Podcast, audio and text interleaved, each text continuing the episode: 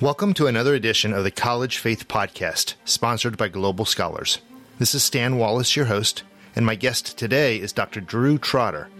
Drew has been speaking on the intersection of faith and film for several decades now in various contexts, weaving together his love of film and his theological training.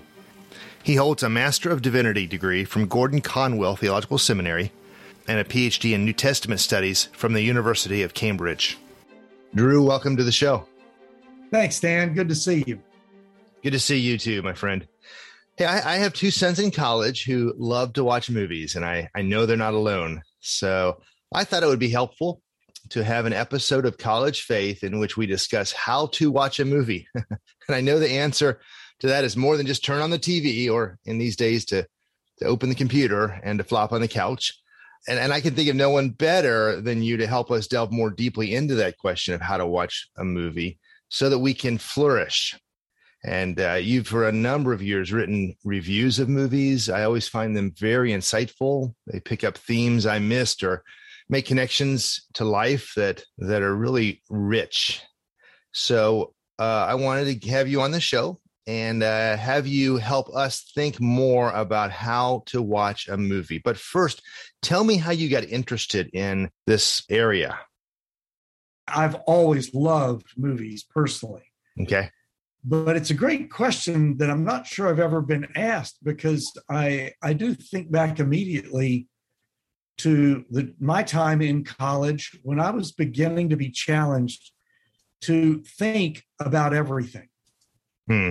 Not just some things, mm-hmm. not just the disciplines that I was studying, right? Which in fact were English literature and film to some degree, history, um, that sort of liberal arts kind of education.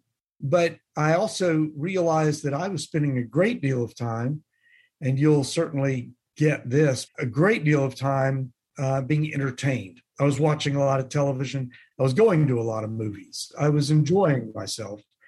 And that's something that I began to think about and um, began to really realize was having a powerful influence in my life. Um, mm. And so I did that. Then I moved on from there, went to seminary and, and taught school for three years after that, uh, high school, and realized this was continuing to happen and how few people actually had been challenged the way I was during college to think well about stuff. This is Francis Schaeffer and all that sort of thing. So, for our listeners, for context, so Francis Schaeffer, you read some of his his stuff that helped you. Oh, I did. Yeah, long story, but part of my part of my personal story is um, is my mother sent me two books in the fall of my first year in college. Okay. Uh, one of them, she had just gone down to the Christian bookstore and said, "My son's going off to college. What can you do that that can help me, you know, keep him in the faith and all this kind of stuff that parents do?" Sure. And uh, this guy said, Well, there's this book. This guy's been dead now for eight or 10 years, but he but this book is selling more and more. And it's a wonderful book called Mere Christianity by C.S. Lewis. And this other book is just flying off the shelves. It's the first book that this guy's ever written, as far as I know, but everybody seems to just love it. And it was called Escape from Reason by Francis Schaeffer. Mm-hmm. And um, Francis Schaeffer, who cared deeply about the Christian faith and thinking well about it, but also uh, popular culture and its effect on human beings. Okay, so that that really helped you start to watch movies a little more thoughtfully and critically. Exactly. Exactly. Interesting. And then as I was a teacher in high school, I began to think about it more as a teacher and rather than as just a consumer. Hmm. So I began to codify some things and develop ways to watch movies and teach movies in my classrooms and uh, try to help people think well about movies as well. It's much more difficult then.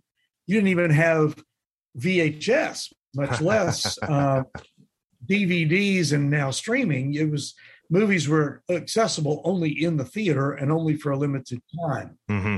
So um, it really it really became an amazing thing with the when the videotape came out and started a whole revolution. People just Sure. forget about videotapes and laugh about them. But boy, that's when the change was made. hmm Movie on demand.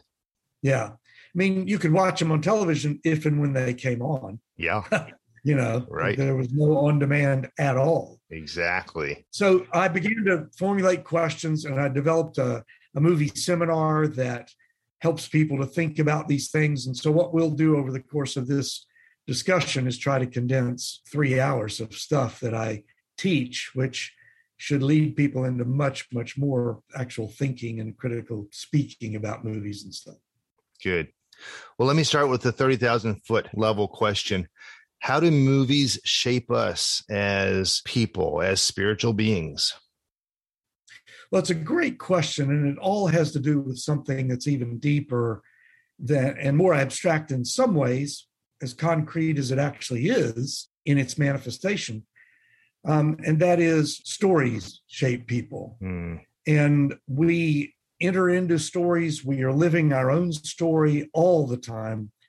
Uh, we have to think about stories, but we don't usually abstract it. We don't usually pull back from that and say, okay, what was my story like today? Or whose story did I learn more about today? We just did it. And the same thing is true with visual and auditory uh, information inputs.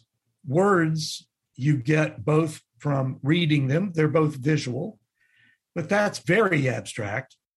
And uh, then audible, and that's less abstract. You, you have things going on in your mind when you hear people speak to you. You're you're inventing on the fly images and ideas for what those words actually mean to you. Mm. Mhm. And that's why people can hear the exact same sentence. Two or three people may hear that sentence from somebody, and they get different meanings from that sentence than even the person who was saying it. Mm. And he has to clarify what he meant by that sentence and Mhm. how he meant it and, and what he was trying to say. And of course, we have this problem when we read scripture it's the problem of interpretation of words. Mhm. And I am very, very big on movies not being just visual. Everybody talks about being a visual learner, and actually, nobody is a visual learner. All of us are formulating words in our minds as we see pictures or as we live life and experience the visual, and are then uh, living by what those words are. And the better we can actually codify those words, the better we can explain what we think we know, the more we know it, and the better we know it, and the more it's a part of us. Steven Spielberg once once was asked, "How do you, how do you answer the charge about movies manipulating you?" And he said, "Manipulate me? Well, of course they they manipulate you. That's what that's what we're in the film business to do is to manipulate you." But so is everybody else. Everybody's trying to get you to enter into their story. Everybody's trying to get you to do what they want you to do.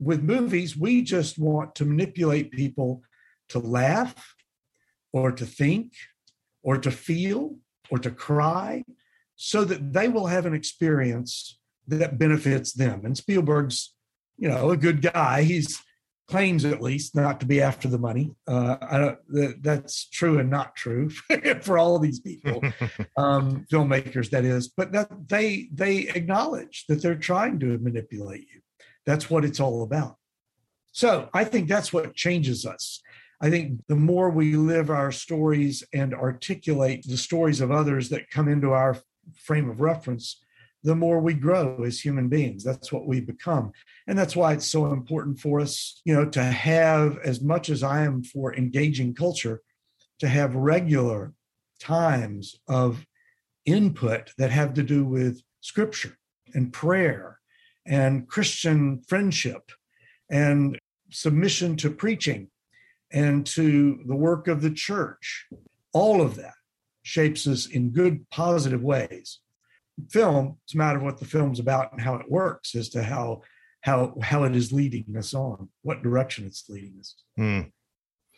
When I hear echoed in this the thoughts of Aristotle and virtue ethics, I don't know if this has been drawn out or if you want to say more about it. he said, you know, we're formed by the people we're around. Yeah. And of course, in his day, there was no such thing as a movie. So it was direct contact. But in a sense, it sounds like it's the same thing. You were formed by the the stories we enter into now through the movies we watch. And then that shapes us as part of this now community of people we're we're in relationship with. Is that is there a parallel there or are there some connections? Oh, I think that's absolutely correct. And a lot of people don't realize that in Aristotle's Nicomachean Ethics, he devoted two chapters to friendship, Mm-hmm. to what friends are. So, what I would add to that, Stan, is the component of trust. Mm, We learn the most from people that we trust. If we love our parents and they love us, we trust them more and we are shaped even more by them. If we trust someone, then as as we put it, barriers are down. Yeah. We're not expecting things to enter in that change us, but they do. And this is again why you don't just go to a movie to be entertained. Nobody is just being entertained at a movie in some sort of unqualified, abstract way that isn't changing them. Whatever experience they are having, that experience is going to change them. And the better thing is to have your mind involved in that and being able to put it up against, and here we'll begin to get to some of the principles, put it up against what we believe to be true as Christians and think about it and dialogue about it with others and let that experience then of whatever that input is, whether it's a good book, whether it's a movie, but particularly movies, because we generally just sit there and for two hours we are being assaulted by a story that is incredibly deeply formed in order to manipulate us in terms of everything from color schemes, from composition within the frame of the movie and positions of people on the screen, from sound to music to dialogue, all of that is there constructing something that is to assault you and to make you into some different kind of person. And the more you learn what they're trying to do to you, the better it is for you to discard pieces that are not good or or not. Mm, I mean, one of the things that is just nobody writes about, nobody even thinks about anymore. And we've just had this huge ruling in the moment that you and I are living in right now. The uh, abortion decision, uh, canceling Roe v. Wade, just got made last last Friday. But that goes all the way back, Stan, to our understanding that has been pretty deeply involved in our culture for at least the last 80 years of sexual expression between even two consenting heterosexual adults being fine. There should be no restrictions on that. That's nobody else's business. That's not anything that anybody should be worried about. And that came, I believe, in the 60s. It broke out, but was there in the 50s, 40s, 30s, 20s, and was publicly promoted strongly in film. And even when you had the production code of the 1930s and 40s, you had people who were falling in love or people who were it was implied that they were sleeping together even though it couldn't be stated and couldn't be shown on the on the screen and all the most famous films and best films people that films that people wanted to watch were implying that and uh, showing that and it just got into the culture and now it's just there no matter what yeah. i just watched tom cruise in maverick yesterday and i didn't have a, a single moral problem with the entire movie except in that area you Hmm. know Mhm. it was just assumed and just done and Sure. no thinking about it So to summarize, we implicitly trust movies to uh, to tell us stories that we we implicitly want to embrace as true. And if we don't step back and, and ask questions, then we'll end up embracing ideas, embracing narratives, embracing values that that we don't even know we're embracing just because they're in the movie and we're trusting the movie to to tell us how to think about these things and then we end up uh, down the road without even questioning these things that we've come to be tutored in or to to, to have learned from the the movies we watch. Is that a good summary? And the example of yeah. of sexual ethics being the the case study. Yeah, I think that's a great example. I you used a very important word that I hadn't may have not even mentioned, but I didn't think that I had. And gets us back to Francis Schaeffer, and that's the word truth. Part of the problem is that we've separated truth and put it in this box that's called university education or uh, studying for a test or doing something that has to do with what is a fact or not that is separated from our emotions and or the rest of our life. And truth is never separated that way in scripture truth and goodness and beauty are all wrapped together in the one true god. And we need to recognize that truths are going to change us in terms of how we act morally as well in our lives and in our culture. And we'll look the other way on sexual things because we just feel like you know it's it's just the way life is. It's there's no there's no way to judge that. Mm-hmm. and i think movies had a big part in doing that but they but they've done that over and over and over again. Now fortunately a whole lot of movies often movies that have nothing to do with the faith teach very good values that christians would agree with and so virtues get implanted in people that are good let's go back to Maverick. The whole idea of patriotism, the idea that our armed forces guys are real people and they have real problems, but they stand for something. They stand for something that's good and, and important, and they're willing to risk their lives for it. All of that is implicitly taught in that movie, and um, is a strong. It's a strong teaching of it. So there are good things that I think are are taught in films, um, that again have nothing to do with the faith. Mm-hmm. Let me put a point on the question then that this raises for me. You've made clear and given examples of how movies shape us. And you've talked about the challenges that presents to us if we're not aware of it and if we decouple truth from entertainment, for instance. But how can we leverage that fact to our advantage, the fact that movies shape us? You've alluded to it, but say a little bit more on how we can intentionally leverage the influence of movies in our lives. Well, I think it's very important that you try to do two things, but you do one thing for sure. The first is try to go see movies with others. Usually people do. They they look at it as a communal experience. So go to see the movie with a group of friends. Go to see a movie with obviously people from your church group or something like that. And then the second thing, which is harder to do, but you, you need to do even more importantly, and that is talk about it with somebody. And don't just say, oh, I liked that movie. Say, why did you like that movie? And I've developed a whole set of 10 questions that I think really get at the heart of what movies are about and what they're doing. And they help us to do something that's going to sound like it's contradictory to something I was just talking about. And that is, they help us to objectify the experience of film going.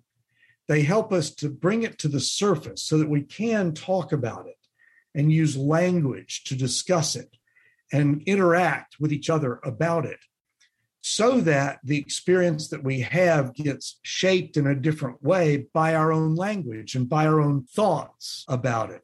Mm-hmm. Of these 10 questions, the first three are about formal elements of the movie. Um, what scene do you think was the most important scene in the movie and why? What scene hit you the most and why? Uh, what character did you most identify with mm-hmm. and why? If any of them, you might not have liked any of them. And then um, the the third one is, what do you think the director was trying to say? in that movie. What do you think the guy who really oversees the whole film? Now, a lot is made of this that directors are the creators of movies. They are, but there's a hugely important place for a whole lot of other people. It's really a collaborative medium beyond any medium that I know of. Mm-hmm. There are directors, sure, but there's the writer. Often they're the same person. So there you go. Um, but there's the writer of the original script in the first place. There is everything from the cinematographer who makes lots of choices, usually anyway, um, that the director just agrees with or goes by. with an eye to the visual and how that will support the idea of the scene. Mm-hmm. Um, then there's the editor, who's extremely important. And that's why a lot of directors, Stanley Kubrick never allowed anybody to edit his movies. He edited all of his own movies. Hmm. So they really are creations of the same person for the most part. But you've even got the person who does the music for something, um, mm-hmm.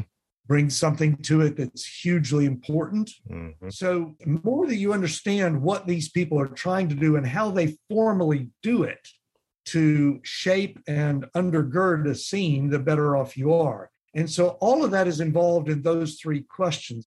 So, I've seen your 10 standard questions that you use to analyze movies and draw these themes out. They're excellent.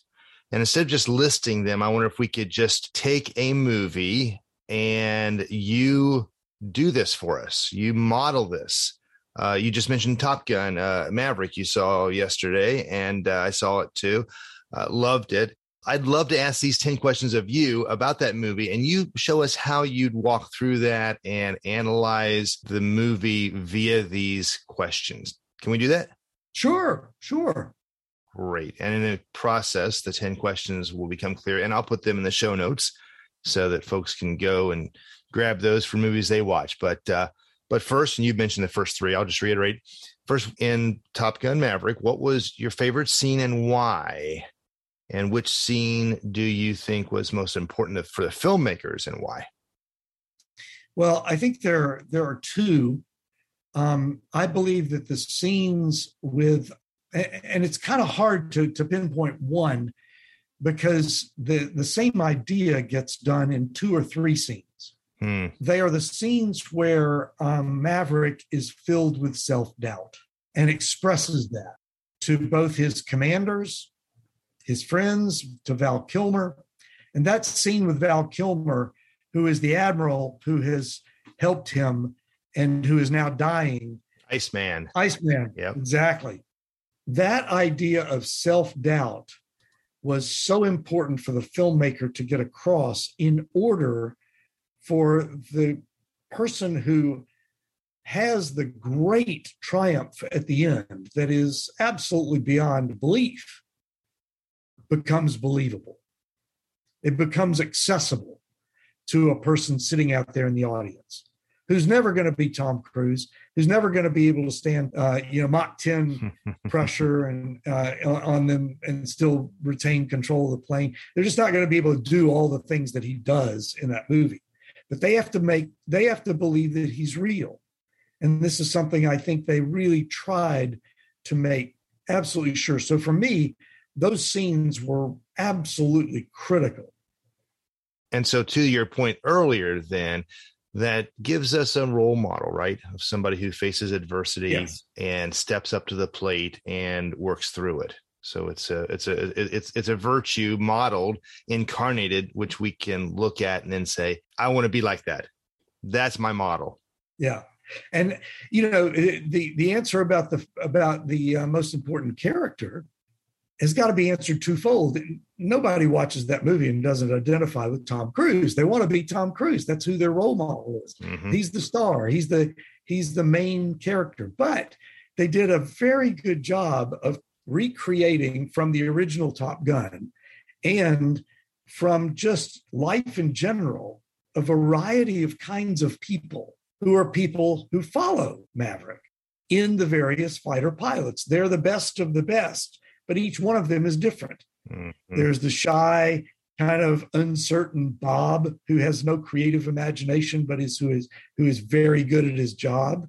There's the woman. There's the you know every kind of color of person and background of person is there among the pilots you can you can pick any of them and there's the great looking you know, white guy who's a little too arrogant. You know, there's just all these stereotypes from the culture and from mm-hmm. from our people. Period. To play off against Tom Cruise, so that was interesting. I actually identified with the woman pilot more than any of the rest of them because, you know, she seemed to know where she was and who she was and what she was doing, but she seemed to understand the balance in this whole thing and the idea of teamwork and the the importance of it. And mm. at least that's what I'd like to be. is somebody who understands teamwork. Uh, it's interesting. Hadn't picked that up, but yeah, that was central to her character. That's really helpful, really interesting. We will return to the show in just a moment, but first, a word from our sponsor. Guests on the College Faith podcast often discuss how important professors are in the lives of students during these impressionable years. Christian professors are examples to both non Christian and Christian students that a person can be educated and still follow Christ, and they can have a lifelong influence as mentors. Please consider helping equip Christian professors to make a difference on a campus near you and worldwide. To learn more, please visit www.global-scholars.org. Please also check out the other podcast Stan and Dr. JP Moreland do together, Thinking Christianly. Whereas this college faith podcast focuses more on the practical questions of thriving during the college years, the Thinking Christianly podcast is all about the ideas that shape the university, students, our broader culture, and the world. Visit thinkingchristianly.org or download episodes on your favorite podcast platform. And now, back to college faith. Third question In one sentence, what was this movie about? And why do you think that's the case? And what else was it trying to say beyond that, perhaps? I think it was trying to say when the pressure is on in whatever situation you're in, don't think, do. And I have a problem with that too. Um, I said that there was only one thing that I had a problem with in the movie, but actually I have a problem with something fundamental to it. And that is that all of life is about simply acting or doing, that if we think too much about things, we're in trouble. But there's a truth there. And that truth is faith, it's trust. You have to believe. You have to believe in your own experience perhaps. You have to believe in in what has worked before. I don't think about it when i get up out of this chair and start to walk forward. I just do it. And i think there's a there's a real truth there in some places in our workplace and in our relationships with others. Very very often especially with a christian who's trained to think well that they need to learn to trust the Holy Spirit's leading in a particular situation and just believe that they're doing the right thing and not overanalyze. And I think Paul argues this even in First Timothy. So mm-hmm. I think that's what the movie was trying to say and has a lesson for Christians while it's a dangerous lesson for just everybody. Right. Well, and again, it makes me think of spiritual formation, right? Where mm.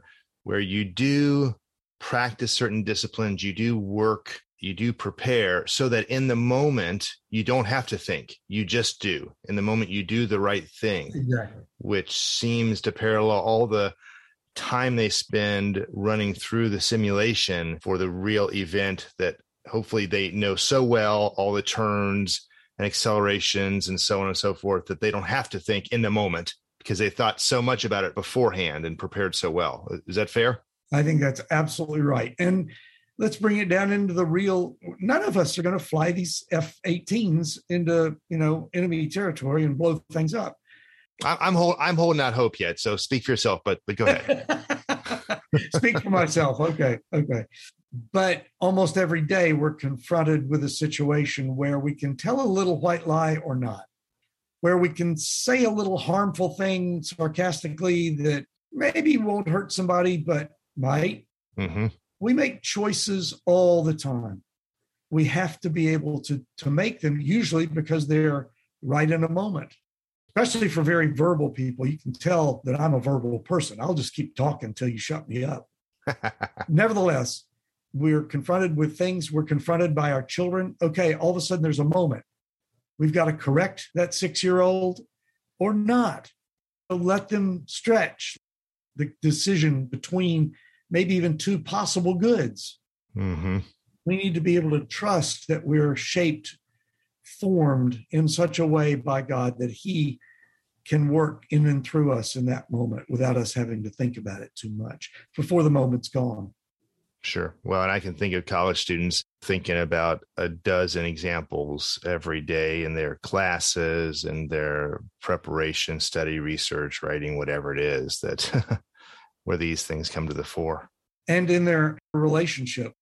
Sure. Absolutely. A lot of things you face. Yep. Well, your fourth question, one of my favorites of your list. What is the movie's view of truth, goodness, and beauty? Well, I divide those up.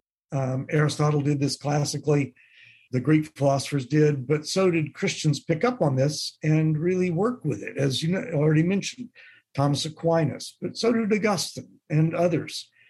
And so you can separate them out for moments of discussion and of objectifying the experience. I like to do it in the order truth, goodness, and beauty.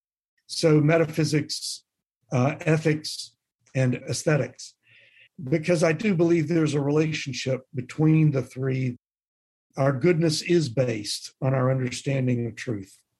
Mm. And the beauty of a beautiful life is based on a good life that's based on a true life. How well do we accord with reality? So, how well does this movie accord with reality? Well, there is some group apparently in the Navy called Top Gun. So there's some truth to this. There's something there. There is truth. And then there's goodness. And we've talked a lot about goodness because the emotions tend to move towards doing something good or evil, you know, and, and pushing your will to move towards the good or the or the evil. And that's why the will needs to be trained by the mind, in my in my view of things, which mm-hmm. Dallas Willard, a wonderful philosopher out in Southern California laid out to a T in a lot of ways. So I would recommend his books at any time. And then mm-hmm. I think what is the most mysterious and the most difficult, but maybe even the most important for those of us who think a lot and care a lot about truth and about goodness is the mystery and the the inspiration of awe that beauty brings because we really have, and this is what's so mysterious and amazing to me about artists, about painters or poets. I think all of us have a little bit of artist in us, a little bit of creativity in us, but some are much more powerfully creative than others. And I don't consider myself at all to be in that camp. I think it's very important because what beauty brings to us is humility. And there was a beauty in that movie of sunsets when Maverick is thinking about things or standing on a beach thinking about things that is natural beauty that has him in a position of being small within the universe that suits well the idea that he's trying to do something that looks impossible. Let's mention the other big franchise Tom Cruise is known for Mission Impossible. And this was a, an impossible mission. And it spoke well to me of how with God, all things are possible, but only with Him. And that's beauty. That's beauty at its deepest form. And the more a movie can show that in beautiful ways that really affect you without you even being able to know it, or a great visual scene. I do believe in the visual of movies, don't get me wrong, even without words. They were trying to depict the love that Tom Cruise had and its connection to sexual attraction, and did so amazingly in one shot near the end of the movie where Jennifer uh, Connelly is standing against this beautiful, cool car. And she's come back to him to where he is and sought him out after her sailing trip you know he went and tried to find her and tried to make good on his promise that he would never break her heart again and all this stuff. And that's that's a wonderful thing. It's a beautiful thing. And the beauty of a relationship that's built on something other than just sex or having the whole thing perfect or being two 20 year olds or something that these are 40 year olds who have children and or she at least she does. And it's clear that there are responsibilities involved in this relationship and that it's a it's a beautiful relationship and not just based on sex so truth goodness and beauty all in maverick can't say i noticed all those so that's really helpful just to hear you unpack that so fifth question We're halfway there. Does the movie have a viewpoint on the nature of God? And if so, what do you think that viewpoint is? There are a couple of shots in the dogfights at the end where the planes are so small, they're almost not able to be seen. And I think that was I think that was intentional to demonstrate the huge vast universe with these two little planes and all that matters on them, you know, fighting for human life and trying to get the hero out and trying to get Rooster back to the boat.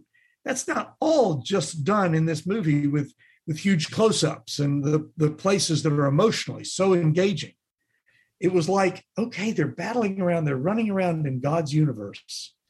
And will he will he save them or will he take them to himself or will he cause them to die or however you want to think about it as a Christian?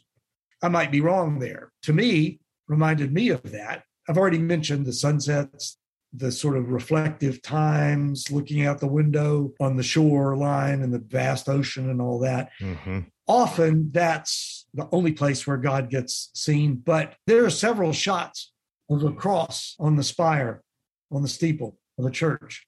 And you know, one other place that I think God in the biblical story shows up in Top Gun, and it actually shows up in almost every movie at a more fundamental level, is the biblical story or narrative of creation, fall, redemption, right? Yeah. Where things things start good, a nod to creation. In this case, uh, he's working on his plane as you know things open, or and he's doing some test piloting, and things are things are good.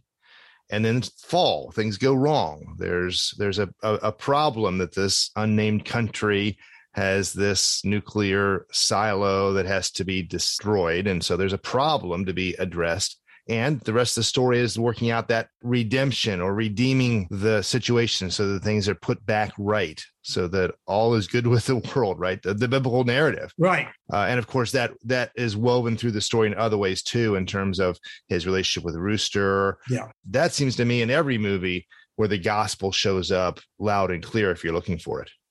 Well you you it's a standard and there's been some pushback on it but really 95% of your film script writers and of your directors and of filmmakers see every movie in three acts. Mm-hmm. And the, the first act is setting the setting the situation, setting up even what seems to be the major problem. Then in the second act, there is the fall, there's the the difficulty, uh, and in, for Cruise, of course, it's getting fired and then this miraculous and they talked about one miracle two miracles in terms of that plane. They even used biblical language. You're exactly right. Mm-hmm.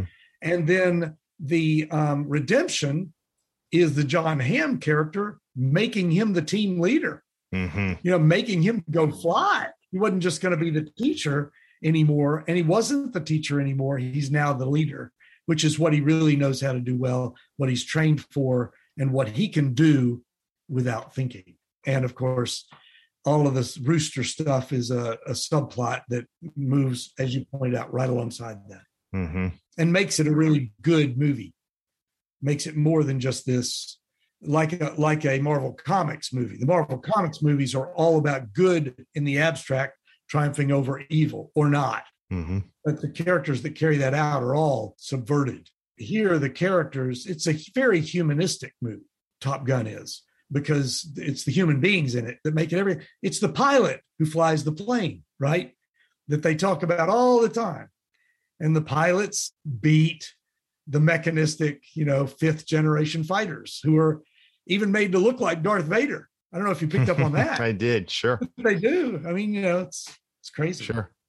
As well as picked up them having to fly through the narrow tunnel and hit just the right spot, just as in the oh yeah, yeah. oh yeah the, the the the Death Star flight. Yeah, Star Wars Four: The New Hope. Yeah, you know, uh, on this creation, fall, redemption theme in movies. Uh, just a side note, I know a lot of Christian professors that we work with have hosted movie nights where they'll have students over and they'll watch a movie like like Maverick, uh, and and then just ask questions to draw their students out so the students can start to see that yes this gospel story shows up everywhere and i'm already familiar with it in the movies i watch. Yep. and why is it i have such a need to see movies end with redemption? Why is it i have this deep seated desire to see things redeemed? Well that's that's an inkling that the gospel is actually as the scriptures say uh, there's eternity in the heart. It's already embedded in our understanding of reality. And you know movies i think well certainly in some cases can help students realize the gospel and contemplate and even come to faith as a result of starting to think about these things. You know, that makes me think of this movie, Top Gun. 95%, maybe 98% of the movies that are made today are made within a human context in this world, so that even if there's redemption, it's qualified. Hmm. Or somebody tragically dies that won't come back. hmm um, or there's some hurt or pain or something and that's very real and and very important to uh, show in movies sometimes but one of the things i liked about top gun and it's very rare i heard these old people going out saying well there you go it was a pretty nice hollywood ending and that's an old phrase now Mhm. It- the hollywood endings haven't been that way for 30 years 40 years Hmm. but they used to end where everything got resolved positively. And it was this wonderful thing, like the celebration, uh, you know, on the deck where even John Hamm is all excited, you know. And that's our hope, Stan. That's what we preach for the uh, the final state is heaven coming down to earth and making all things new, not just mostly new or partly new or you know all the stuff that we are stuck in now we'll admit that. And we've got to admit the reality of that. Hadn't happened yet. But we hope that it will and we hope with confidence that it will. And so a movie reflecting that even if it doesn't you know have bible verses at the end saying this is the it's like the eric um, liddell character in chariots of fire. He's fully redeemed. Hmm harold abrahams is not really. It's a really interesting contrast there because the movie is about both people, not just Eric Liddell. And Christians. Love that movie because I think it shows them what is going to happen as much as it shows them what happens in life, you know, generally, that through pain and suffering, you do have benefits and good things happen. Yeah, good. All right, sixth question, and I think we've talked about this already. But what is the movie's view of the difference between the natural and the supernatural, if it has one? I don't think it does. It's it's humanistic, pretty much. It, there may be, there may have been hints and whispers, certainly that we can take and apply within our thinking, but it's humanistic with a twist, and the twist is mankind is not made the be all and the end all of all existence. There is this humility aspect of Tom Cruise that does seem to say we're all in something bigger than ourselves Mm, and that's mostly turned into patriotism in the movie, but not entirely. And so it'd be interesting to know. hmm Seven. What is the movie's view of moral authority? Great question. I think it's a very hierarchical view with the important viewpoint that the individual has to know when to do the right thing is better than to do the obedient thing. Mm-hmm. Now, for Christians, ultimately obeying God, there's no difference. We do the right thing by doing the obedient thing to God, but we better be sure it's God because a lot of things are done in His name that aren't the right thing. Mm-hmm. And we make mistakes even there. And that's why forgiveness is so important. That's why repentance is so important. It's got a lot of hierarchy there because they, they still have to obey things. And the original Top Gun was really important to stay as the wingman, stay as the wingman, stay no matter how much you feel like you need to peel off to do something, stay on the wing, stay on the wing. And that's the way you win in these dogfights. And that's something Rooster knew and did. But he also broke the rules by taking off and going going after Maverick. He knew when it was right to try to bring somebody home or die trying. Yeah, and one of the pivotal points in the movie when Maverick decides to break from orders and take the jet and fly through the gauntlet to show yeah, yeah, yeah. everyone that this can be done. But he was not authorized to do so and uh, laid it all on the line to do what he knew was right at that moment. And the two people that he sought the most help from, and this is where these scenes that I mentioned earlier were the most important for me, where he was expressing his own self doubt. The two people, Val Kilmer and Jennifer Connelly, both told him, No, trust yourself and get it done. You'll figure out a way, she says to him. And then the next thing we see is John Hamm teaching the guys. And then all of a sudden on the screen, Maverick is flying into the simulation and he's done what he wasn't supposed to do. Mm-hmm. Well, related, eighth question What is the movie's view of people and their relationships? Well, that's way too big to answer, isn't it? You could go on and on and on forever. Yeah.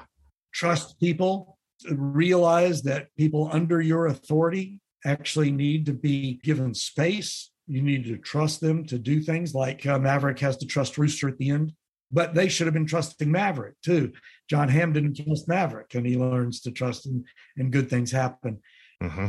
Caring for people and being willing to sacrifice yourself for them, that's just a basic military theme that you're willing to die for your country. Well, you don't die for your country. As Saving Private Ryan points out, you die for the wife you left back home. You die for the children that you left back home. You die for the neighbors that you have who are depending upon you to do the best job you can to be a part of this military thing. That's your country. It's others that you actually know. And frankly, it does go beyond that. We need to realize that and take responsibility for voting and for you know being a part of this incredible country that we're a part of at so many different levels. I think that's a major thing that uh, had to do with relationships. Well, what's the movie's view of evil? Ninth question. Yeah that's great. Um, there is an enemy they obviously never named the evil. Yep. They did not say this place was in iran. They did not say this place was in iraq. They didn't say it was in afghanistan they didn't say it was in Russia. They didn't say it was in China. Every one of those enemies of America today have desert places where this thing could be. Well, and even the enemy pilots' face shields made it so you couldn't identify any ethnicity or anything. And none of the um, none of the planes had markings that were clear. Mm-hmm. You know, it was really really interesting. The Russians can say, "Oh, he was talking about Iran," you know, and the Iranians can say he was talking about Iraq. And, and I like that because in scripture, we are commanded to love our enemies. Now, that means human beings, but there are very real enemies. We call him Satan. We call him the fallen angel. We call them principalities and powers. We call them demons. You know, there are abstractions that are beyond us in the supernatural world that are true enemies, we can always fight them because they're always evil. And we need to understand that and be willing to accept that. And Christianity gives us a great blessing because everybody deep in their heart, as much as they know there's a God, they also know there's a devil. they also know that evil exists and that mm-hmm. it's it's wrong to do certain things and right to do other things. Every one of us has a moral framework. Mm-hmm. We have differences of opinion, about what that moral framework, how it works out. But we all have a moral framework because we all know there's evil. And the movie abstracted that so much that it really comes out being pretty Christian in the way that it says these are abstractions. These are things we need to think beyond ourselves to fight and to battle in deep and meaningful ways. Right. And not to identify individuals or ethnicities or nations as the ultimate enemy in a conflict, but it's really about about these principalities that aren't a specific group of people or nation. That's exactly right. Mm-hmm. I mean, look look how good of friends we are with Germany now, and how many good things they're doing. Seventy years ago, that certainly wouldn't have been the case. Well, eighty years ago. Yeah, yeah, right. All right, last question. What is the movie's view of the solution to mankind's problems? Well, here's where it probably gets the most humanistic. Just be good and humble and have this have these self doubts, but in the end, make sure uh, not to think but to do, and you'll come out on top and everything will be fine. You're to win the big battles and blah, blah, blah. While there's so many good pieces, the ultimate statement of it really doesn't point beyond the kind of universe generally hmm. or the, the bigger thing that we might be in. It doesn't point to a personal God, and it certainly doesn't do it in any kind of specific way. But we need to be able to articulate what it is that is the real solution. And the real solution, as you and I both know, is faith in Jesus Christ and uh, all that that means. Mm-hmm. Good.